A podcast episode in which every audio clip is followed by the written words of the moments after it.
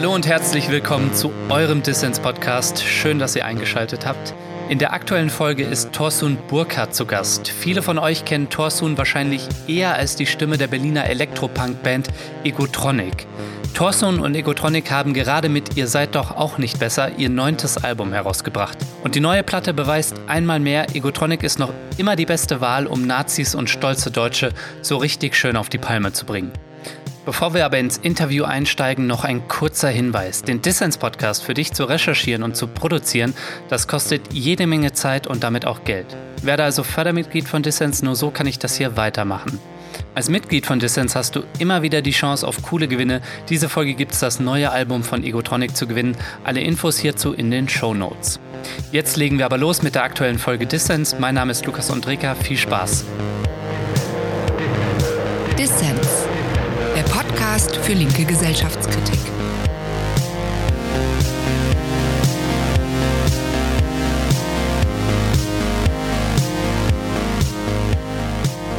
Thorsten, schön, dass du beim Dissens-Podcast dabei bist. Ja, wunderbar, dass du mich eingeladen hast. Sehr schön. Euer neues Album, ihr seid doch auch nicht besser, das ist gerade erschienen und hat gleich zu einem rechten Shitstorm geführt. Wie fühlt sich das an, Thorsten, im Auge des Sturms? Das war nicht der erste. Also ich bin schon erprobt, was einen Shitstorm anbelangt. Also von daher war das jetzt nicht so schlimm. Allerdings ist natürlich schon, also es ist ja schon krass, wenn du halt innerhalb von ein, zwei Tagen tausend Kommentare kriegst, mhm. worunter nicht wenige Morddrohungen, Vergasungsfantasien und äh, all das dabei sind, ist natürlich schon trotzdem immer so ein bisschen mulmig. Aber wie gesagt, das war nicht der erste, von daher wussten, was auf uns zukommt und von daher ist es dann auch okay. Ja, du bist Shitstorm erfahren. Äh, vor allem die Videoclips zu den Songs Linksradikale und Kantholz, die haben für einiges an Aufruhr gesorgt. Kannst du uns mal ein bisschen abholen? Was genau ist da passiert und warum haben gerade diese beiden Songs oder Videoclips dann zu so einem Aufruhr geführt? Ja, das kann ich. Als erstes kam die Single Linksradikale, mhm. die halt die Extremismus- oder auch Hufeisentheorie zum Thema hat die halt besagt, es gibt halt ein Zentrum und mhm. es gibt halt radikale Ränder links und rechts und die nähern sich angeblich an. Also dass dann links irgendwann genauso wie rechts wäre. Mhm. Also ich habe mich natürlich dagegen geäußert. Das heißt, äh, wir haben lesen gerade jeden Tag in der Zeitung, dass bei Nazis Waffenfunde gibt oder eben ein Nazi-Problem in Polizei, in Militär und, und, und. Also ist ja wirklich, bis heute ist das ja ständig in der Zeitung. Ja. Und trotzdem wird von der Mitte die ganze Zeit beschworen, dass es so ein Problem von rechts und links gäbe. Also man dürfte das linke Problem nicht vernachlässigen. Mhm. Und im Refrain stelle ich eigentlich die Frage, wo sind all die Linksradikalen mit dem Schießgewehr und wann schießen sie auf Nazis? Schala, oh yeah. Das wurde mhm. mir dann als Gewaltfantasie ausgelegt, dass ich halt sozusagen fordere, dass jetzt ganz viele Antifas auftauchen mit Gewehren und halt auf Nazis schießen, was man halt also anhand des ganzen Textes des Songs überhaupt nicht so lesen kann eigentlich, mhm. sondern irgendwie ich die Frage einfach stelle, wo sind sie denn? Ne, die, die viel Beschworenen, also das, was immer behauptet wird, sie wären da. Ja. Ähm, als zweites kam dann der Song Kantholz, wo ich so in den Strophen eigentlich so typischen besorgte Bürgersprech halt äh, zitiere, so dass es halt in Chemnitz keine Hetzjagden gegeben hätte und und und. Ähm, und im Refrain äh, mache ich halt deutlich, dass wenn mal ein Nazi fällt oder ein paar aufs Maul kriegt, dass mir das herzlich egal ist. Beide Videos zeigen ja ähm, eine Party, die angelehnt ist an die von Matthias Matusek, dem Journalisten. Genau. Ja, äh, Schulter in Schulter äh, bürgerliche Journalisten mit äh, harten Rechtsradikalen gefeiert haben, oder? Genau, also es geht um diese Party, es geht darum, dass irgendwie die Mitte kein Problem plötzlich mehr hat, mit Nazis zu feiern. Und sie haben das ja über Social Media ganz viel so mit Fotos geteilt. Also sonst wäre diese Party, es wäre eigentlich, glaube ich, auch niemand auf diese Party aufmerksam geworden. Mhm, ja. Also haben wir das so gemacht, dass im ersten Video halt quasi die Party dargestellt wird. Das heißt, wir haben auch ganz viel mit, mit Social Media, mit Fotos gemacht und quasi die Party abgebildet. Und im zweiten Video zu Kantholz, das war dann eine Fantasie. Das hat man allein schon am Color Grading gesehen. Also das ist halt so im Action-Stil. Viele sagten halt so Tarant äh, Tarantino-mäßig. Mhm. Man muss jetzt für die Hörerinnen und Hörer sagen, dass man da in dem Video zu Kantholz auch eine Scharfschützin sieht, die auf die Teilnehmer dieser rechten Party zielt, genau. äh, nicht abdrückt, aber drauf zielt. So, und das äh, ist das nicht ein bisschen krass, Thorsten? Nee, eben nicht. Also so, na, also es ist, es ist ja, wie gesagt, sie, also wir haben bewusst das gewählt, dass sie gar nicht schießt, sondern nur, äh, nur mhm. zielt. Also dazu muss man sagen, der Song heißt ja Kantholz. Ne? Kantholz spielt natürlich auf die Attacke auf Magnitz in Bremen an. Mhm. Und im Text kommen auch exakt so viele Kanthölzer wie in der Attacke auf Magnitz vor. nämlich null. Nämlich überhaupt keins. Also genau das ist der Point. Also dass wir halt irgendwie auf, also praktisch diese Propaganda eingehen also die bedienen quasi und sagen halt, genau, das wird uns ja vorgeworfen, es passiert aber nicht. Hm. Jetzt ist halt der Punkt, dass die Nazis natürlich diese Videos gesehen haben und sehen, dass es halt, also Nazi-Ideologie, die fordert irgendwann zu morden. In dem hm. Moment, wo du der Nazi-Ideologie folgst und Minderheiten so hast, da, da, da folgt, ist die logische Konsequenz irgendwann zu morden. Hm. Da es aber in der Linken und halt zu unseren Videos keine Entsprechung in der Realität gibt. Das heißt, wir haben einfach de facto keine Linken, die rumgehen und auf Leute schießen. Dementsprechend mussten sie über den Inhalt unserer Videos lügen und halt natürlich das als Projektionsfläche benutzen, um gegen, also um halt eben vermeintliche Mordlust behaupten zu können. Mhm und halt dagegen vorzugehen. Und das haben sie halt gemacht und dann ist, äh, sind halt zwei Wochen lang, also ist halt wirklich so der ganze Mob über uns hergefallen. Es war so, dass halt so drei, vier Nazi-Seiten darüber berichtet haben, einfach über die Videos und ihre Gefolgschaft losgeschickt haben. Und dann war natürlich die Hölle los bei uns in den Kommentarspalten. Hm, eigentlich schon ziemlich blöd, weil es war die beste Promotion für euch, oder? Natürlich, also es war natürlich auch gut, weil die halt das überall breitgetreten haben. Hm. Ne? Also du würdest also sagen, bei dem Kantholz-Video, da, ich fand es nämlich im ersten Moment, muss ich gestehen, auch ein bisschen krass so, aber ähm, klar, eingebettet ist es in die Tatsache, dass es eben von links äh, solche Gewalt eben nicht gibt, ne? dass von linker Seite eben, im Gegensatz genau. zur rechter Seite nicht auf Menschen geschossen wird. Also zum Beispiel Walter Point. Lübcke, ne? ein Repräsentant des Staates, genau. der zuletzt von einem rechten Terroristen erschossen wurde. Von daher zählt für dich auch nicht das Argument, wenn jetzt eine rechte Band so eine ähnliche Fantasie wie im Kantholz-Video veröffentlichen würde. Nein, die brauchen diese Videos mit Fantasie gar nicht zu machen, mhm. weil die haben, also das passiert dort de facto. Ja, ja. Also wenn auf unserer Seite das passiert wäre, hätte ich niemals so ein Video gedreht. Ganz einfach. Ja. Ne, irgendwie, es gibt diese Entsprechung in der Realität nicht. Das ist der Punkt. Und die Nazis, bei denen ist das Realität, das passiert. Lübcke ist nur ein neuester Fall. Wir haben den NSU gehabt. Wir haben seit der Wiedervereinigung offiziell an die 200 Morde von Rechtsradikalen. Ne? Mhm, also ja. es passiert einfach. Ne? Und deswegen, wenn die nur solche Videos machen würden, aber es würde nicht passieren, da wäre viel gewonnen, weißt du? Wir hatten es auch schon angesprochen. In Ihr seid doch auch nicht besser in dem Song geht es um die sogenannte Hufeisentheorie, die behauptet, dass Linksradikale und Rechtsradikale im Grunde gleich sind. Sag mal, warum du diesen Song geschrieben hast und warum diese ja, Aussage der Ex Extremismustheorie irgendwie Schwachsinn ist aus deiner Sicht. In dem Moment, wo halt die rechte Seite natürlich darauf abzielt, Minoritäten zu unterdrücken, hm. wo dann der Vernichtungswunsch schon impliziert ist und eben die linke Seite ja eben sich zum Ziel setzt, die rechte Seite daran zu hindern, das zu tun, was wirklich ein Unterschied ums Ganze ist. Von daher stimmt das schon nicht, diese Gleichsetzung von links und rechts. Mhm.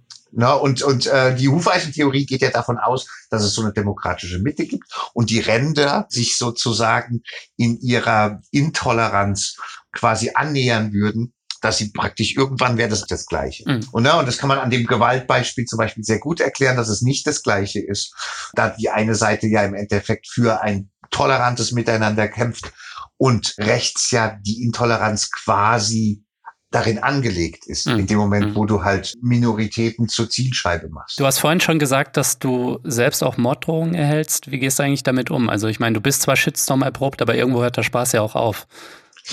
Also ich habe das erste Mal Morddrohungen erhalten. Das war 2006 im Zuge der WM als äh, ich damals den Song Ten German Bombers aufgenommen habe. Mhm. Äh, habe damals halt eben diesen Clip gedreht, auch zu Ten German Bombers, dieser englische äh, Fußballfangesang. Und da kam das erste Mal dann Morddrohungen, wir kriegen dich, bla bla und so. Und ich, also das war schon, bei den ersten habe ich so geschluckt.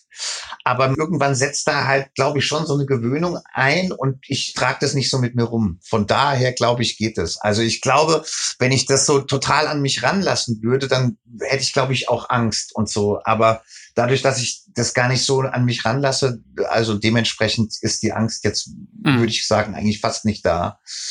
Auch wenn äh, ähm, natürlich äh, es wirklich so ist, dass ja jetzt also auch immer problematischer auch wird. Sie schießen ja und sie sind bewaffnet. Hast du eigentlich damals angefangen mit Kampfsport oder ging das schon früher? Ich habe als ich habe da ganz früh angefangen. Ich habe mit Kampfsport angefangen mit sechs Jahren. Okay. Bei uns im Dorf gab's halt Fußball und äh, Judo und ich war auch im Fußball, aber das hat mir nicht gefallen. Also auch das ganze drumherum und so. Und dann bin ich zum Judo gegangen. Danach bin ich zum Boxen gegangen, Kickboxen. Dann habe ich Kung Fu gemacht. Also mich hat halt Kampfsport immer sehr interessiert und dementsprechend habe ich über ja die Hälfte meines Lebens habe ich Kampfsport gemacht. Aber das war jetzt nicht irgendwie was politisches oder so, weil du, du bist ja in der Provinz im hessischen Odenwald, ne, in Lindenfels, bist du aufgewachsen. Ja. Und warst ja auch schon in jungen Jahren Punk. Also hat das auch was damit zu tun gehabt, oder? Das hat definitiv auch damit zu tun mhm. gehabt, weil ich nämlich als junger Punk auf dem Dorf sehr oft rennen musste, weil die Dorfjugend, okay. vieles waren halt so Faschomettler mhm. und so damals noch in den späten 80er für 90er. Also das heißt, ich musste halt echt flitzen und dementsprechend war natürlich auch mein Interesse, Kampfsport zu trainieren, um halt, wenn ich nicht schnell genug laufen kann, mal äh, mich auch wehren zu können mhm. oder später auch offensiv gegen Nazis vorzugehen. Also das war schon auch einfach mit ein politisches Ding. Ganz am Anfang nicht, also mit sechs Jahren nicht. Mhm. Da hatte ich einfach Bock drauf, so, ne? Aber später hatte das definitiv dann auch äh, damit zu tun. Mhm. Du warst ja in den 90ern ein junger Erwachsener. War das auch so die Zeit, wo du dich politisiert hast? Also die Zeit der Wiedervereinigung. Äh, wir haben jetzt 30 Jahre Mauerfall und auch die Zeit natürlich der Progrome in ganz Deutschland. Ja, also definitiv, das war genau die Zeit, wo ich politisiert worden bin. Also das heißt, Mannheim-Schönau war eigentlich so meine erste große Demo. Da bin ich auch das erste Mal eingefahren und habe das erste Mal paar Stunden im Gefängnis gesessen. Hol uns kurz vielleicht mal ab, Thorsten, weil die meisten Leute kennen ja irgendwie Rostock-Lichtenhagen. Genau. das sind so die Namen, aber äh, Mannheim-Schönau ist jetzt vielleicht nicht jedem ein Begriff. Also was, ja. was ist da abgegangen? Was ja bekannt ist, ist eben Rostock-Lichtenhagen, Quedlinburg und so. Mhm. Oder Hoyerswerda, die Städte im Osten, wo halt so Bürgermobs sich vor Geflüchtetenheimen äh, positioniert hat und halt Pogromstimmung verbreitet hat und die Häuser auch angegriffen hat. In Mannheim-Schönau gab es das auch, tiefster Westen. Mhm. Es äh, ging das Gerücht drum, dass ein äh, Geflüchteter eine Frau vergewaltigt hätte. Und dann hat sich im Zuge eines äh, so Bürgerfestes in Mannheim-Schönau halt auch ein Mob zusammengetan und ist vor das Geflüchtetenheim gezogen und hat dann halt dort randaliert. Und wir sind dann halt quasi als Gegendemonstranten dahin, wollten dahin, wurden von der Polizei natürlich dann nicht hingelassen. Und äh, das Gegenteil war der Fall. Also die Linken wurden eingekesselt, mhm. zusammengeschlagen. Also es war damals ein Riesenskandal, weil auch die Polizei da also beritten in die Menge reingeritten ist und so. Also es war richtig, richtig heftig. Und genau, dann gab es eine Woche später die nächste Demonstration. Da haben sie am Ortseingang sofort alle, die irgendwie schwarz gekleidet waren, festgenommen und ins Gefängnis hm. gesteckt. Mhm. Und darunter waren auch wir. Also so gegen Linke sind sie massiv vorgegangen, während halt auch da vor dem Geflüchtetenheim tagelang Faschos marodieren konnten oder halt Bürger, die sich mit Faschos zusammengetan haben. Mhm. Also und auch so viel zum Thema, das gab es nur im Osten. Mhm, ja. Ja, also da heißt es ja immer, dass es diese Stimmung und sowas nur im Osten gab. Das stimmt nicht. Das war halt in Mannheim ist dasselbe passiert. Und hast du deshalb so einen Hass auf Deutschland? Also ja, also der Hass auf Deutschland, der ist dann halt natürlich, hat sich dann dadurch noch entwickelt. Man muss sich vorstellen, in diesem Zuge der ganzen Progrome war dann ganz schnell Thema, das Asylrecht zu verschärfen. Ja. Und die SPD damals in der Opposition hätte es verhindern können. Und mit den Stimmen der SPD ist es dann durchgegangen, die Zertrümmerung des Grundrechts auf Asyl. Und wir waren damals mit unserer Antifa halt eben auch in Bonn und wir haben versucht, die Politiker daran zu hindern, in den Bundestag zu kommen. Das hat nicht geklappt, aber äh, immerhin waren damals 10.000 Leute noch gegen sowas auf die hm. Straße. Das ist heute unvorstellbar. Genau, aber eben äh, da hat man dann als junger Autonomer, sag ich mal, hast du dann halt ganz schnell gelernt, dass du halt dich im Zweifelsfall auf diese ganzen Parteien nicht verlassen kannst. Hm. Dass dann im Endeffekt der Rassismus benutzt wurde, um Gesetze durchzudrücken. Also hm in dem Moment hat ausländerfeindliche Krawalle haben genützt, sozusagen. Ne? Die haben was gebracht. Hm. Und das muss man sich halt vorstellen. Und da war natürlich für mich als junger Mensch, das hat schon also mein Verhältnis zur Nation mal etwas vorbelastet, sag ich mal. Hat sich an deinem Verhältnis zu Deutschland eigentlich was geändert in den vergangenen Jahren, oder? Nee, nicht wirklich. Ne? Also ich weiß noch, ich hatte 2014 lange Diskussionen mit Kollegen von uns aus dem Label, wo Leute äh, meinten damals irgendwie, ja, es ist doch so besser geworden und so. Und ich meinte halt so, ey, dieses Deckchen, dieses zivilisatorische Deckchen ist so dünn, da braucht's nur äh, wirklich den Hauch, um einfach die Barbarei wieder zum Vorschein kommen zu lassen. Und ein Jahr später gab's dann die sogenannte Flüchtlingskrise. Und äh, schwupp ist das zivilisatorische Deckchen zerrissen. Jetzt hast du mhm. Leute auf der Straße stehen, die über Tote im Mittelmeer noch anfangen zu brüllen, absaufen, absaufen und so. Mhm. Oder es wird in einer liberalen Zeitung diskutiert, das Pro und Contra Seenotrettung. Das muss man sich mal vorstellen. Als gäbe es im Punkto Seenotrettung zwei Meinungen. Mhm. Also als ob Leute ersaufen lassen eine legitime Meinung wäre. Völliger Irrsinn. Thorsten, ich bin übrigens wie du auch ein Hesse. Ah, echt? Ja, ich komme aus Offenbach bei Frankfurt, ja. Das kenne ich, klar. Wir haben immer gesagt, Offenbach, da muss man durch, ne? Irgendwie. genau. ähm, Offenbach war ich, glaube ich, ein oder zwei Mal in diesem Techno-Club Robert Johnson. Ja, Robert ja, Johnson, sehr genau. gut, ja. ja irgendwie der, der zweitbeste oder der beste Club Deutschlands, ne? Also hier an alle Hörer eine Empfehlung. Ist wirklich ein guter Club, ja, das stimmt. Und ja. eben, also da war ich mal gewesen, aber ansonsten war Offenbach irgendwie immer fremd, da war ich nie. Ja, ja gut, Lindenfels ist mir auch fremd. Völlig zu Recht, Mensch. Wieso, wieso könnte vielleicht ein Besuch in Lindenfels lohnen? Gibt keinen. Gibt keinen. es, es, gibt keinen Grund, der, der, sich lohnen würde, dahin zu fahren. Okay. Echt nicht. Also für mich ist es nur so, ich besuche dort meine Schwester. Die wohnt dort ja. und äh, die besuche ich äh, ansonsten gibt's für mich keinerlei Grund, da nochmal hinzufahren. Ja. Bist du eigentlich der berühmteste Lindenfelser? Ich meine, aus Offenbach kommt ja zum Beispiel Haftbefehl, Mark Medlock und äh, Assi Tony, eins der ersten YouTube-Phänomene. Ne? Ja, das war der Hammer. Das kann. Ich kann mich noch daran sehr gut erinnern, dieses äh, Video. Krasser Typ, ne? Ja, ja, absolut. Ähm, ich habe ihn sogar in, ich habe ja ein Buch geschrieben und äh, da habe ich ihn sogar erwähnt. Also voll Ach, wirklich, Tony. Ja. ja, ja, genau. Als großes Video. Vorbild nehme ich an, ne? Ja, genau, als großen Neuzeitphilosophen. Also, ja, aber kommt aus Lindenfels noch eine berühmte Person oder bist du jetzt quasi der berühmteste Lindenfelser, auch wenn du es nicht irgendwie nach außen groß kehrst? Also lustigerweise bin ich bei Wikipedia als berühmter Sohn der Stadt mit aufgeführt, aber es gibt, glaube ich, noch einen Fußballer und es gibt, also es gab einen sehr berühmten Trailfahrer, also so Motorrad. Okay. Es ja. gibt auf jeden Fall berühmtere als, als mich. Aber lustigerweise wurde ich trotzdem als bekannter Sohn der Stadt aufgeführt die werden sich freuen.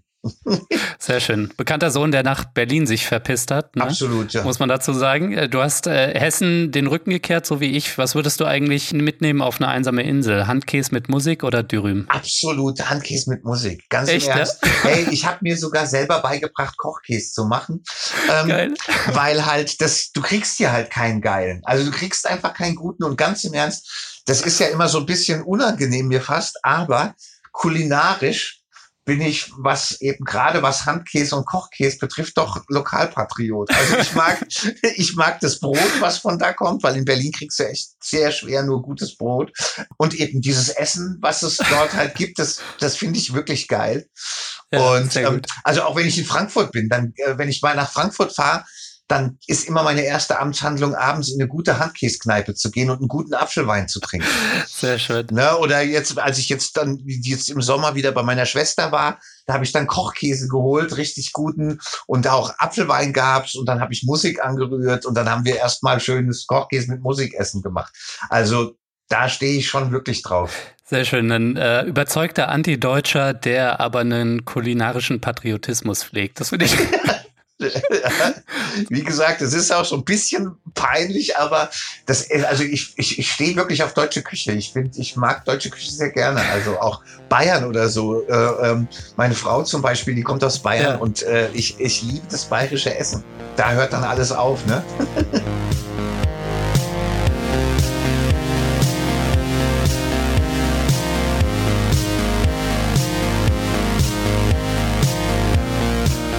Dir gefällt, was du hörst? Dann werde jetzt Fördermitglied von Dissens und unterstütze diesen Podcast. Mehr als 160 Fördermitglieder halten mit monatlichen Beiträgen den Laden hier am Laufen, aber wir brauchen noch mehr Menschen, damit Dissens wirklich eine Zukunft hat. Dabei sein kannst du schon mit 2 Euro im Monat, das ist weniger als eine Tasse Kaffee. Alle Infos hierzu gibt es auf der Internetseite dissenspodcast.de, der Link auch in den Show Notes. Als Fördermitglied nimmst du unter anderem automatisch an Verlosungen teil. Zur aktuellen Folge gibt es die neue Platte von Egotronic zu gewinnen. Wenn du die Chance auf ein geiles Bundle haben willst, dann mach mit bei Dissens.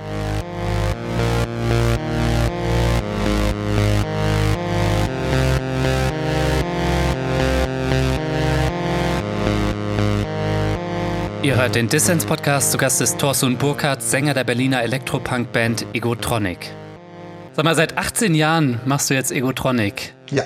Ist eigentlich mal Zeit für was Neues? Also eigentlich zerbrechen doch so Bands dann irgendwann mal, weil sich die Leute überwerfen oder weil irgendwie man gelangweilt ist, aber scheint mir nicht der Fall zu sein. Ja, das konnte bei Egotronic insofern nicht passieren, weil Egotronic halt immer ganz fest an meine Person gekoppelt Mhm. ist und war, weil ich halt äh, Egotronic ja eigentlich aus einem Bandhass heraus gegründet habe. Mhm. Also ich, genau, weil Bands halt irgendwann sich immer zerstreiten oder irgendwie verschiedene Geschwindigkeiten haben und, und, und. Deswegen habe ich irgendwann Egotronic gegründet und wie der Name dann schon sagte, Ego, also ich mache das halt selber Mhm. alleine und äh, Tronic, ich mache das elektronisch.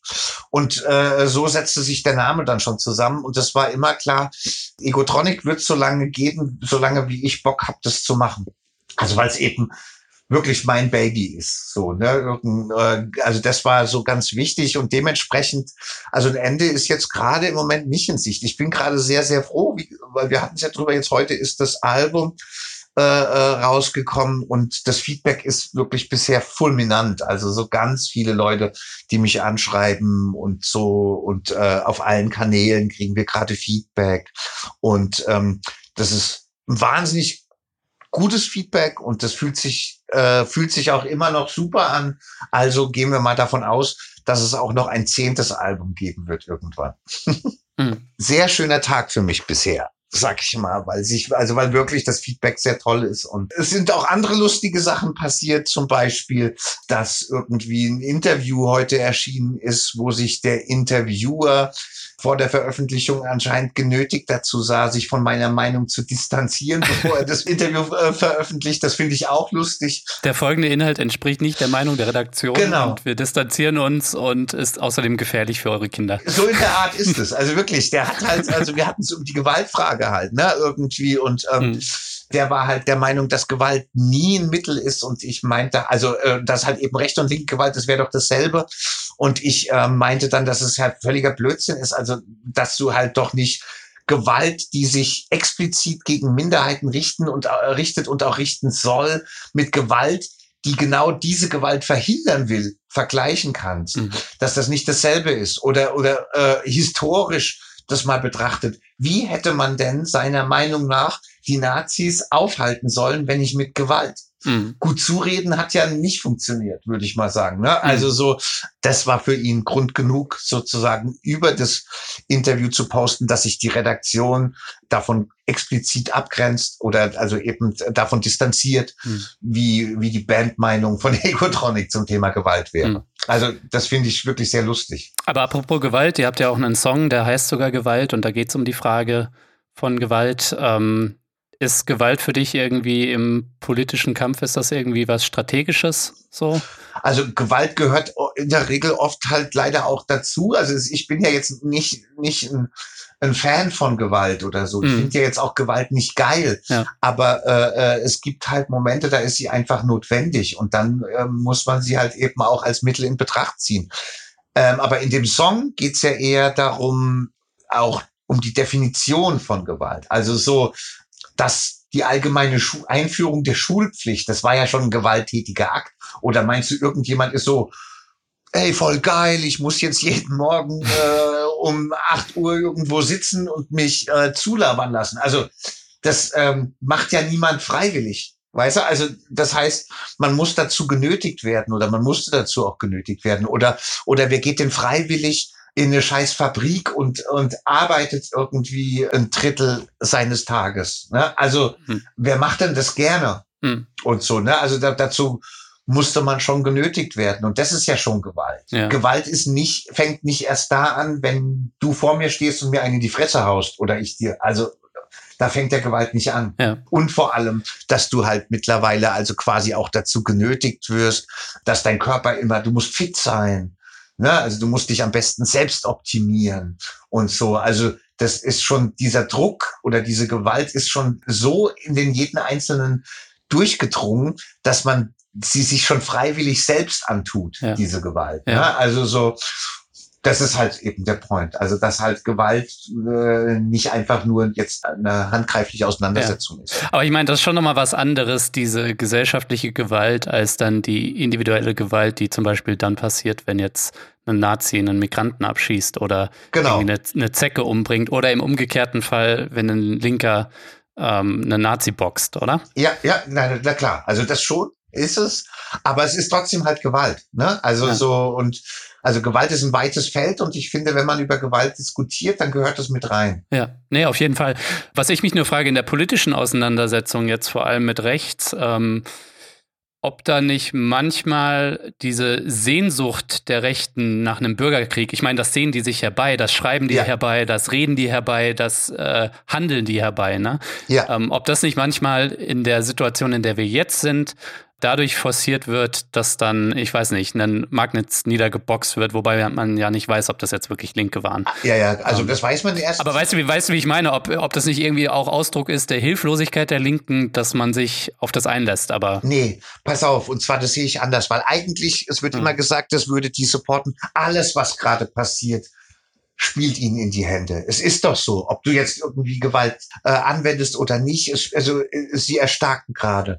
Der Punkt ist äh, für mich der, nehmen wir zum Beispiel so ein Viertel wie Konnewitz, Leipzig-Konnewitz, ja. dass dort die Nazis nicht wie im ganzen Rest von Leipzig irgendwie quasi das Straßenbild kontrollieren, liegt daran, dass Leute ihr Viertel mit Gewalt auch äh, verteidigt haben. Das heißt, es musste quasi gewalttätig durchgesetzt werden, dass jetzt auf diesen Straßen so ein buntes und friedliches Bild herrscht. Mhm. Verstehst du? Also so, und ich bin der Meinung eigentlich sogar, make fascists, afra äh, fascists afraid again. Mhm. Ne? Also die müssen Angst haben, ihre Ziele durchzusetzen. Also weißt du, dass sie, dass sie halt in dem Moment sich auch das dreimal überlegen, ob sie jetzt irgendwas tun oder ob sie es nicht tun. Mhm. Ich denke, es bleibt uns wenig anderes übrig, weil bei an vielen Punkten bringt ja halt auch äh, Geräte nichts mehr. Also ich sage immer, man muss Nazis mit allen Mitteln daran hindern, das zu tun, was sie eben tun, wenn man sie nicht daran hindert. Genozid. Hm. Genau. Und das eben ist halt eben manchmal auch, äh, da gehört halt eben manchmal Gewalt mit dazu. Damit sage ich jetzt explizit nicht, dass ich durch die Gegend laufe und jedem, der irgendwie mal einen dummen, auch einen rechten Spruch mach, äh, macht, sofort aufs Maul hauen muss. Mhm. Dort, wo irgendwie Reden was bringt, soll man bitteschön reden, auf jeden Fall. Dort, wo irgendwas gewaltfreies was nützt, soll man auf jeden Fall das gewaltfreie Mittel nutzen. Also dass Gewalt immer nur das, das letzte Mittel der Wahl sein kann. Also ich denke, hm. da sind wir beide uns wahrscheinlich einig. Ja. Also I approve this message. Ja, aber ich will, ich möchte halt einfach das nicht ausschließen. Und ja, eben, ich würde mich halt im Zweifelsfall halt auch äh, solidarisch erklären. Ja. Für mich, es gab irgendwann bei einer Zeitung standen wirklich sehr, sehr äh, äh, guter Text. Ich weiß nicht, es war in irgendeiner ganz normalen bürgerlichen Zeitung. Der Text war, glaube ich, überschrieben mit Danke Antifa. Und da ging's. Beim um, Tagesspiegel. Ja, ja da war es der Tagesspiegel, wo es wirklich darum ging, dass das halt auch so Lebensqualität halt in dem Moment, wo du in einem Viertel wohnst, wo es eine starke Antifa gibt, das heißt, wo sich Nazis nicht einfach trauen, das Straßenbild zu dominieren, dass da auch eine mhm. ganz andere Art von Lebens, also für mich ist das auch, hat das auch was mit Lebensqualität zu tun. Mhm. Guck, als Teenie musste ich rennen in einem Dorf, hätte es dort eine starke Antifa gegeben und ich hätte nicht rennen müssen dann, also was in Bensheim dann der Fall war, wo ich dann hingezogen bin, dort gab es eine starke Antifa. Das heißt, dort konnte ich mich frei bewegen, ohne Angst haben zu müssen, dass mich Nazis jetzt jagen und mir aufs Maul hauen. Das war wunderbar. Hm. Ja, und das war aber auch nur dadurch zu erreichen, dass halt die Nazis immer sofort, also wenn sie kamen und was gemacht haben, gab es ein Riesenecho. Und deswegen haben sie sich das zukünftig dann zweimal überlegt, ob sie sowas tun. Weil du gerade gesagt hast, make fascists afraid again. Äh, wie beobachtest du eigentlich die Situation in der USA? Da ist ja aufgrund der Wahl Donald Trumps äh, die Antifa auch im Aufwind, einfach als Abwehrreaktion, ne? Ja, also ich beobachte das natürlich nicht zuletzt, weil die Hälfte der Familie meiner Frau Amerikaner sind. Mhm. Und die Mutter zum Beispiel auch ganz konsequent sagt, solange jetzt Donald Trump da äh, an der Macht ist, fährt sie nicht mehr hin. Mhm. Im Zuge natürlich, in dem Trump halt eine rassistische Politik oder auch rassistische Rhetorik wieder so salonfähig gemacht hat, ist es fast logische Konsequenz, dass halt auch antifaschistische Strukturen jetzt zum Glück halt wachsen und so und dass halt ähm, die Antifa dort einen richtigen Aufwind auch erlebt, was natürlich total sinnig und auch total wichtig ist natürlich. Ne?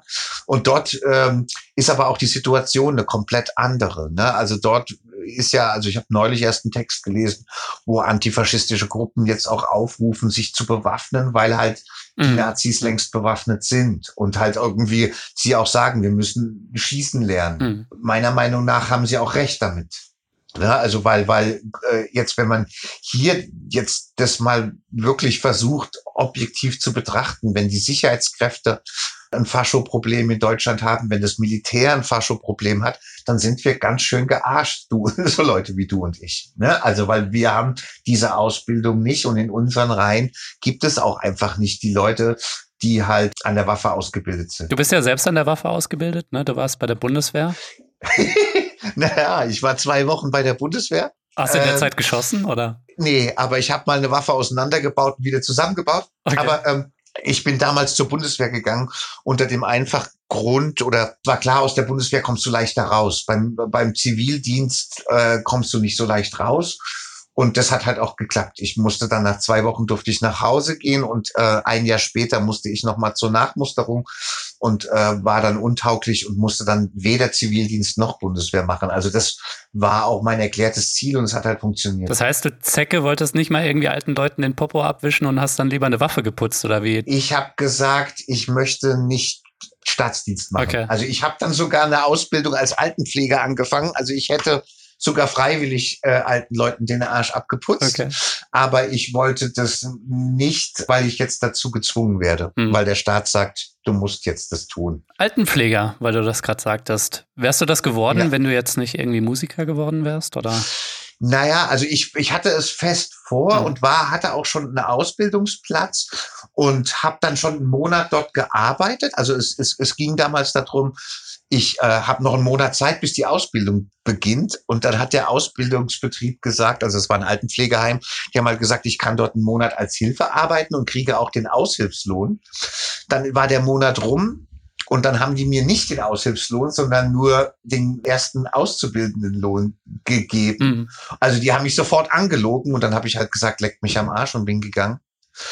Wenn das nicht passiert wäre, wäre ich jetzt wahrscheinlich Altenpfleger. Okay. Ähm, so habe ich das halt hingeschmissen und im Endeffekt war ich ja dann, ich war wirklich sehr lange arbeitslos. Ich mhm. habe äh, eine Ausbildung vorher schon gemacht gehabt als Schreiner.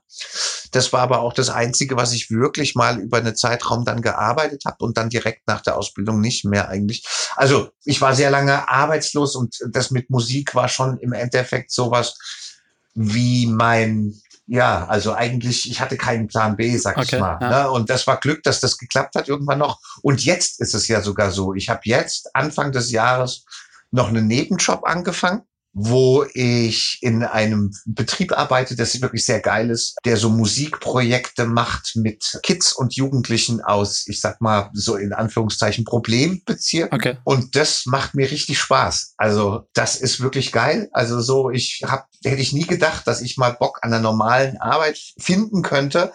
Aber das geht mir wirklich sogar sehr gut rein. Und wie gut der Betrieb ist, zeigt sich schon allein, dass ich heute von meinen Kollegen gesagt gekriegt habe, was das für eine geile Platte wäre, okay, die da jetzt geil. heute rausgekommen wäre. Also so, die äh, finden Musik und Texte auch gut. Also von daher bin ich da auch in dem richtigen, also an der richtigen Stelle gelandet. Sehr gut. Aber das heißt, meine ganzen Spotify-Streams von euren Platten und von euren Songs, die zahlen jetzt nicht so wirklich auf euer Konto ein, oder wie? Also du kannst jetzt von deiner Na, Musik nicht 100% leben. Doch, doch. Okay. Also ich habe jetzt zehn Jahre war ich Vollzeitmusiker. Also okay. zehn Jahre habe ich jetzt nichts anderes gemacht als Musik und auch davon meinen Lebensunterhalt bestritten ja. und alles cool und so. Und es ist auch jetzt noch mein Hauptberuf. Also so, ich bin immer noch in der KSK zum Beispiel, ja. also daran macht sich das ja fest. weil ich das meiste von meinem Jahreseinkommen über Musik oder über künstlerische Tätigkeiten mache, habe aber, weil ich auch fast ein Jahr kein Konzert mehr gespielt habe und dann das Geld eben knapp wurde und dann zufällig ich an diese Stelle geraten bin, diese Stelle angenommen und jetzt geht's zwar mit der Musik wieder los und ich müsste nicht mehr wieder was nebendran machen, aber ich habe den Job lieb gewonnen ah, und ich will ihn ja. beibehalten. Also es ist jetzt wirklich so, vor allem ist es für mich dann eher sogar ganz cool, ich kann auch, also ich bin nicht mehr so, dass ich wirklich jedes Wochenende auf der Piste und ein Konzert spielen muss, sondern ich bin mittlerweile auch ganz gerne mal einfach zu Hause und verbringe Zeit mit Freunden ja. oder mit der Liebsten und so. Und ähm, dementsprechend ist es ganz gut, dass ich halt quasi jetzt noch so einen Job habe, womit ich meine laufenden Kosten monatlich abdecken kann. Ja. Bin dann in der Lage, eher äh, so die Konzert mehr zu spielen um zu sagen, weil ich auf das Geld gerade nicht angewiesen bin. Aber willst du mit deiner Musik eigentlich auch Dinge anstoßen oder zum Besseren verändern oder? Also das war nie das primäre Ziel. Hm. Also vor allem irgendwie ähm, messe ich der Musik auch nicht so viel Macht bei. Okay. Also so, ne, ich denke halt, Musik oder so ist dazu in der Lage natürlich, dass sich jemand verstanden fühlt oder so. Also, dass man sich irgendwie von in dem Moment vom Artist verstanden fühlt. Aber ich glaube nicht unbedingt, dass äh, jetzt Musik unbedingt eine Riesenkraft hat, um wirklich Dinge so arg zu verändern. Mhm. Und es war halt auch jetzt nicht meine erste Intention. Wenn allerdings natürlich Leute halt meine Songtexte hören und davon dann irgendwie inspiriert äh, sich mit Sachen näher auseinandersetzen oder dann irgendwie Lust dazu kriegen, sich mit Sachen auseinanderzusetzen, dann finde ich es natürlich gut. Mhm im Endeffekt ist es trotzdem, ich will einen Song schreiben und das ist dann die Hauptsache. Aber bezeichnenderweise ist ja der erste Song eurer neuen Platte, Wann fangen wir an? Äh, ist ja in gewisser Weise ein Aufruf, den Arsch hochzukriegen und dass die linke Bewegung irgendwie diese schlimmen Zustände in Deutschland irgendwie denen was entgegensetzt. Das stimmt. Also dem, und, und, deswegen, das sind die Widersprüche. Ne? Hm, also ja. einerseits äh, glaube ich nicht unbedingt an die Kraft, andererseits, der ist auch so eine Aufforderung natürlich, ja, aber trotzdem, das ist auch aus dem Feeling entstanden. Also so, dass ich den einfach, dass ich den so getextet habe im Endeffekt. Aber ich glaube jetzt nicht, dass der der Stein des Anstoßes wird. Aber mal sehen, wer weiß. Also ich finde auf jeden Fall, ist es schon für Egotronic, ist es, äh, ist es ein Ausnahmesong gewesen. Also sowas hatte ich vorher bisher noch nie gemacht. Das ist schon wahr. Ja, das, das sehe ich auch so. Und äh, aber in wen setzt du denn vielleicht Hoffnung? Ne? Also ich meine, das ist ganz witzig, weil dann der letzte Song eurer Platte behandelt dann die SPD. Es ist quasi so eine Klammer. Das ist so ein ziemlicher, ziemlicher Abgesang. Genau. Unter fünf Prozent ist machbar, Herr Nachbar. Genau, genau. Also ja, die SPD, wie gesagt, die, die hasse ich seit dem sogenannten Asylkompromiss. Mhm. Also auf die SPD, auf die zähle ich nicht, sondern halt dann doch eher vielleicht auf jüngere Leute. Mhm ne, die halt, ähm, also vielleicht auch eben aus so Gruppen raus wie Friday for Future, ähm, wer weiß. Okay. Ne? Also ja. Äh, das ist ja schon so, dass dort nicht nur die, also die Kids auf die Straße gehen für irgendwie Umweltschutz, aber ich habe schon das Gefühl, dass sie sich da durch anfangen politisch zu informieren oder mhm. zu interessieren mhm. und ähm, und auch teilweise zu radikalisieren. Mhm. Also ich würde da echt eher meine Hoffnung in jüngere Leute setzen und nicht in irgendwelche parteipolitischen Organisationen. Das heißt, du würdest nicht mit Kevin Kühnert mal einen Schnaps trinken oder ein Bier? Kevin Kühnert, naja, der, also ich meine, wir waren eine Zeit lang Facebook-Freunde und für mich ist der Hype um Kevin Kühnert so ein bisschen, also ich verstehe nicht ganz, weil der Typ ist nichtsdestotrotz einfach auch ein SPDler. Und ähm, im Zweifelsfall geht er halt bei allem mit. Ich meine jetzt mal ganz im Ernst. Die SPD hat jetzt zusammen mit der CDU so, äh, das Hau-ab-Gesetz verabschiedet. Das heißt, sie haben den Rechtsstaat für Geflüchtete abgeschafft. Hm.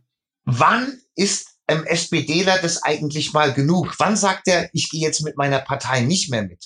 Das wäre doch eigentlich der Grund, wo man sagt, okay, jetzt muss man entweder die Partei komplett umkrempeln oder aussteigen. Es, bleib, es bleibt nichts mehr übrig. Diese Partei hat wirklich alles was irgendwas nochmal mit links zu tun hatte, jetzt endgültig über Bord geworfen. Und äh, wenn man dann immer noch mitzieht oder immer noch dabei bleibt und immer dann auch noch Wahlkampf äh, dafür macht und so, dann macht man sich mitschuldig. Und insofern ist der Kevin Kühnert auch einfach nur ein SPDler. Okay. Weil ich habe mit bei der SPD habe ich eins gemerkt: Die Jusos da sind oft gute Leute dabei, aber aus den Jusos werden irgendwann alte SPDler und spätestens dann sind's Arschlöcher. Das okay. ist eine Faustregel, das ist eine Faustregel. Da gibt es natürlich Ausnahmen. Ich habe auch ähm, ähm, ältere Freunde, die leider immer noch in der SPD sind, sag ich mal. Aber ähm, prinzipiell kannst du diese Faustregel wörtlich nehmen, dass wirklich irgendwie die jungen Leute viele gute äh, da auch drinne sind, aber wenn die wenn die da drinne älter werden und wachsen in der Partei, dann werden es Arschlöcher. Es ist einfach so. Das heißt, der Kevin, der sollte einfach äh, sein Parteibuch niederlegen und sich vielleicht irgendeiner Bewegung naja. anschließen oder äh, oder bei den Linken mitmachen. Oder er hätte jetzt wirklich die Spitze übernehmen sollen. Er hätte, weiß weiß ich, mhm. und dann sagen, okay, irgendwie äh, jetzt krempeln wir um.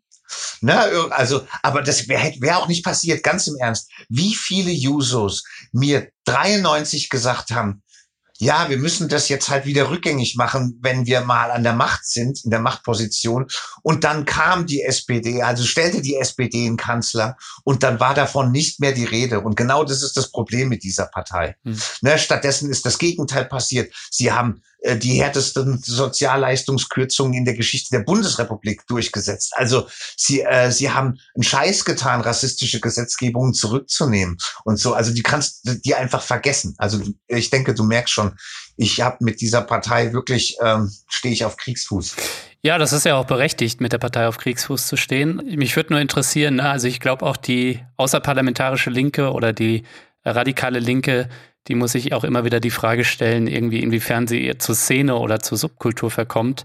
Äh, und, äh, und äh, sie ist zweifelsohne, und du besingst es ja in deinem Song Linksradikale, wo sind sie denn, die Linke? Ich kann die Bewegung nicht sehen.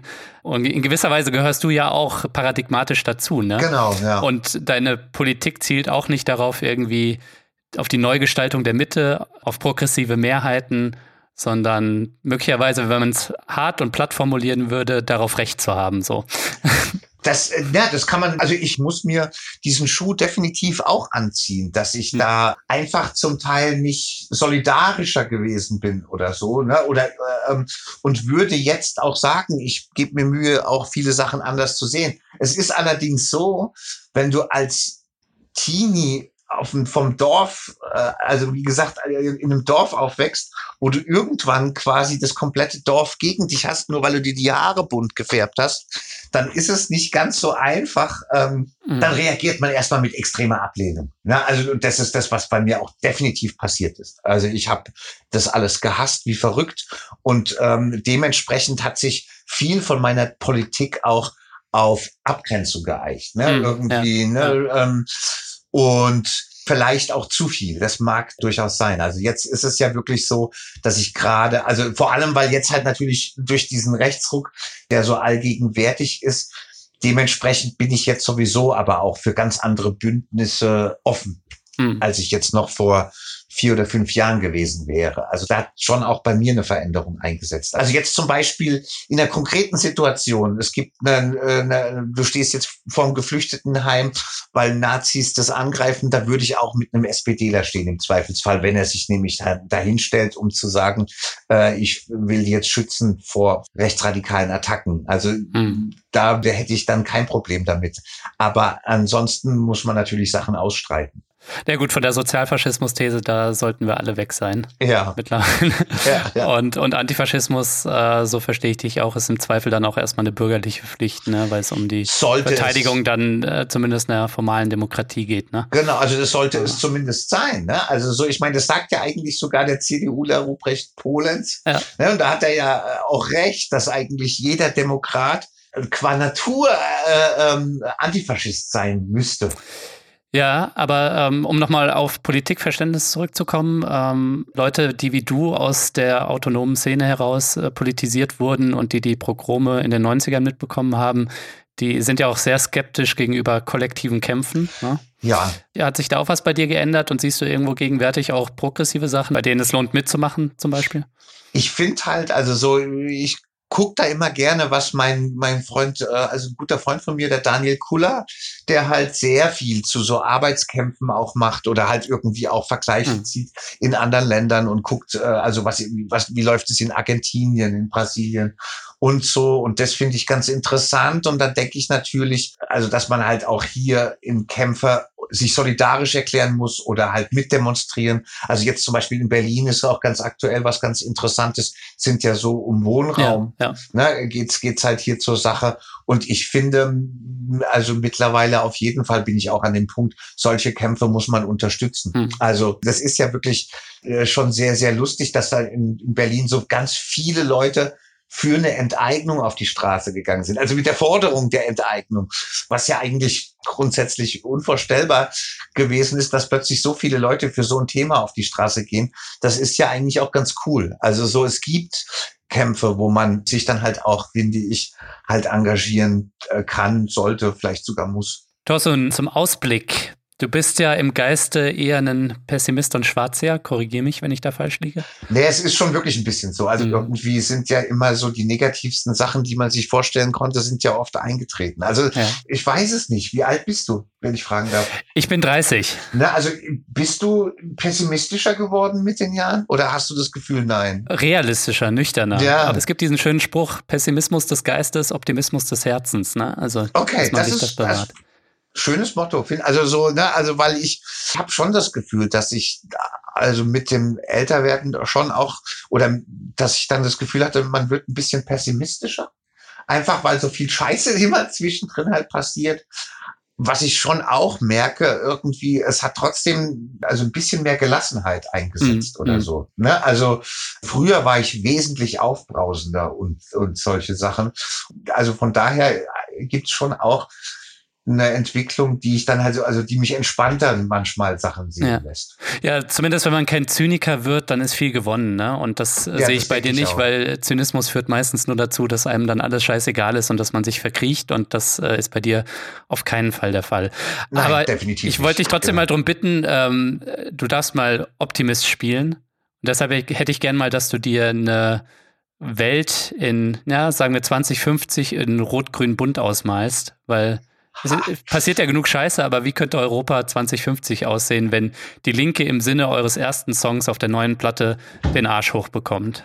Ja, also ich, dazu muss ich ganz ehrlich sagen, dass es mir wesentlich leichter fällt zu formulieren, was ich nicht will, als zu formulieren, was ich will. Also so, ne? Ähm, und ich finde auch Kritik muss nicht immer positivistisch sein. Das also das heißt, ja. man muss nicht immer äh, gleich den besseren Vorschlag haben. Allerdings für mich natürlich eine schöne Welt wäre, wenn jeder sein Leben so leben könnte, wie er das gerne möchte. Also so lange, wie er keinen anderen in seinem Tun einschränkt. Keine Ahnung, dass sexuelle Vorlieben scheißegal sind. Mhm. Dass der Hautfarbe scheißegal ist. Mhm. Also, dass niemand mehr hungern muss. Also das sind halt alles solche Sachen natürlich, ne, die man sich so vorstellt. Mhm. Ja, sehr gut. Und dass wir vielleicht nicht 40 Stunden die Woche placken müssen genau. für irgendwie einen beschissenen das Lohn. Das müsste man auch nicht, ne? Also eben, dass es halt, äh, dass halt quasi im Endeffekt jeder nach seinen Wünschen und Bedürfnissen oder auch jeder nach seinen Möglichkeiten. Mhm. Ne? Also dass eben offene Grenzen statt geschlossene, äh, miteinander statt gegeneinander. Nicht ein Wir und Ihr, sondern halt eben, ähm, dass eine individuelle Entfaltung möglich ist, aber eben, dass jeder trotzdem auf den anderen achtet. Mhm. Das sind so Wunschträume natürlich, ja, von der befreiten Gesellschaft oder eben von der Gesellschaft, die eben nicht auf Hass, sondern wirklich so hippiesk, das klingt auf wirklich positiven Gefühlen wie Liebe basiert. Das sind schöne Wunschträume. Wir arbeiten gemeinsam an der Umsetzung oder versuchen das. Ja. Thorsten, vielen Dank für das Gespräch. Ich danke dir fürs Interesse. Schön, dass das geklappt hat und wir da zusammengekommen sind.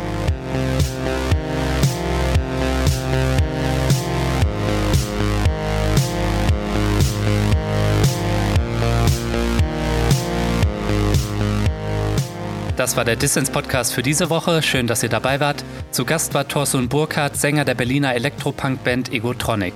Und vergiss nicht, Dissens braucht deine Unterstützung. Wenn dir dieser Podcast gefällt und wenn du noch nicht dabei bist, dann werde jetzt Fördermitglied. Das geht schon ab 2 Euro im Monat.